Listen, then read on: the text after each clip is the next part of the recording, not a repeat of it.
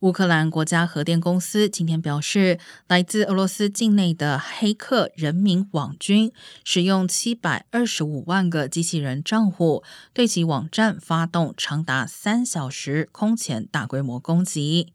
对公司主网页模拟数以亿级点阅，但未造成重大问题，网站运作并没有因而中断。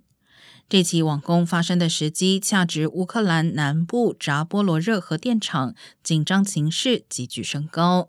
自七月底以来，该核电厂多次成为炮击目标。莫斯科和基辅当局互相指控是对方下令攻击。